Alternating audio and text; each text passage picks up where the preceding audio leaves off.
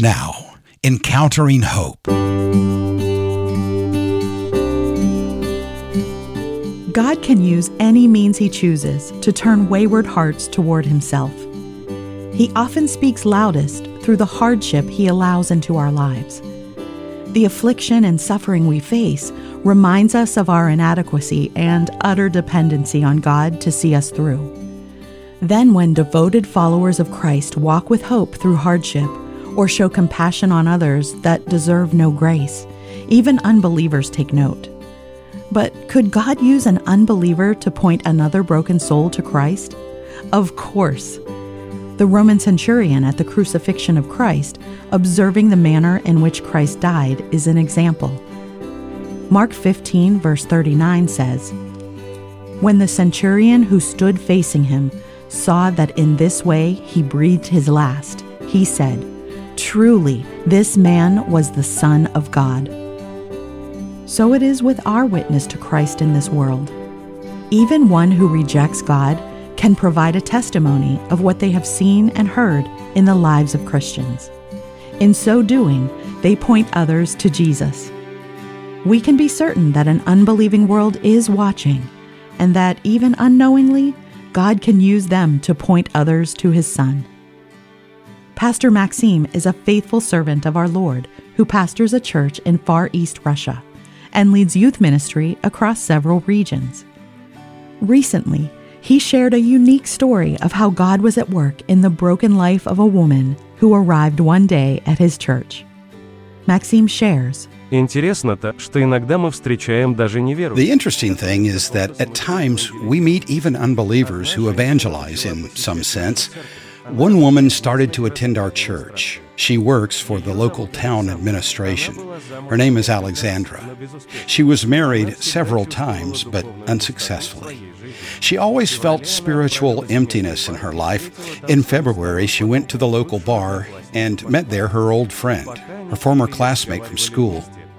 As they drank and talked together, Alexandra shared that she cannot live such a life any longer. She said she wanted to find a spiritual mentor. So her friend told her that she knew a church in our village where Alexandra could get help. She said she had attended a couple of church meetings in that church and that she has Christian colleagues at her work. At a bar, drinking to fill the sadness in her heart, a fellow unbeliever pointed her to a faithful local church and to co workers who were a positive witness for Christ. In the moments that followed, it became clear that God was indeed using an unbeliever to point Alexandra to himself. Maxim began to minister to Alexandra. Alexandra took her mother with her, and together they went for a Sunday service. Later, they started coming to a Bible study group and to women's prayer meetings. In time, God touched the heart of Alexandra. She repented and soon after signed up for the baptism preparation class. The amazing thing was that she started to actively evangelize at the village administration. Many people saw the changes in her life. She was filled with joy and became much more transparent. Some people thought that the Protestants are a sect, but Alexandra helped them to see that we are a Christian church. In July, Alexandra traveled with us to the north for a mission trip to a remote village. Her mother also draws closer to God but has not yet made a step of faith. She finds it difficult to admit that the 70 years of her life without God were wasted, that her former persuasions were wrong.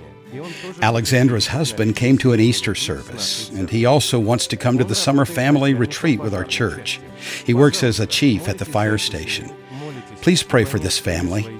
Pray that they will open their hearts to Jesus as Alexandra has. What an amazing affirmation of the work of God. No human plan would have conceived that an unbeliever would direct a hurting soul to a church. No tracts, no training, and no strategy. This was a work of God in saving Alexandra. This was also the faithfulness of a local church to declare Christ in word and love to all they met. Praise God for working all things together for our good.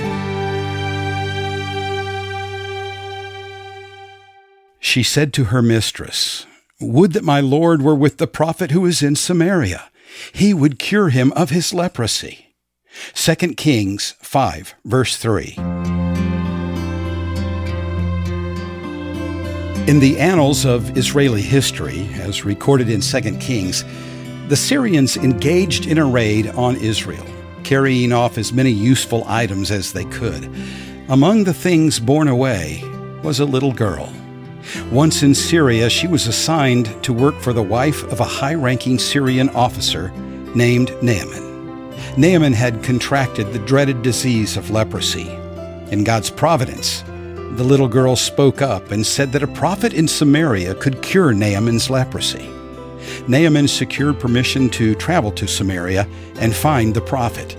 The prophet was Elisha, a servant of the one true God. Naaman followed Elisha's instruction and was cured of his leprosy. Naaman was moved by what he had experienced from the hand of God.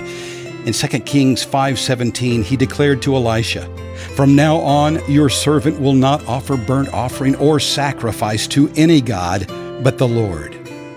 God used an enslaved Israeli girl to direct Naaman to the true and living God, just like in Alexandra's story. It's a joy to hear how God directed her to a local church using a conversation in a local tavern. Her drinking friend didn't know Christ, but she knew of the church led by a faithful pastor. That pastor, Maxim, clearly proclaimed God's word and along with his church family began ministering to Alexandra. In God's time, Alexandra repented of her sin against God and believed in the Lord Jesus for forgiveness. Now, Alexandra experiences the joy of a right relationship with God and joyously tells others about knowing Christ.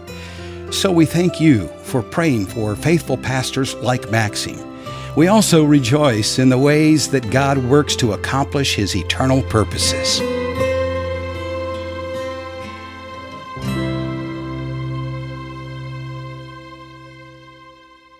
Learn how SGA is sharing the gospel, equipping the church, and helping the forgotten at sga.org.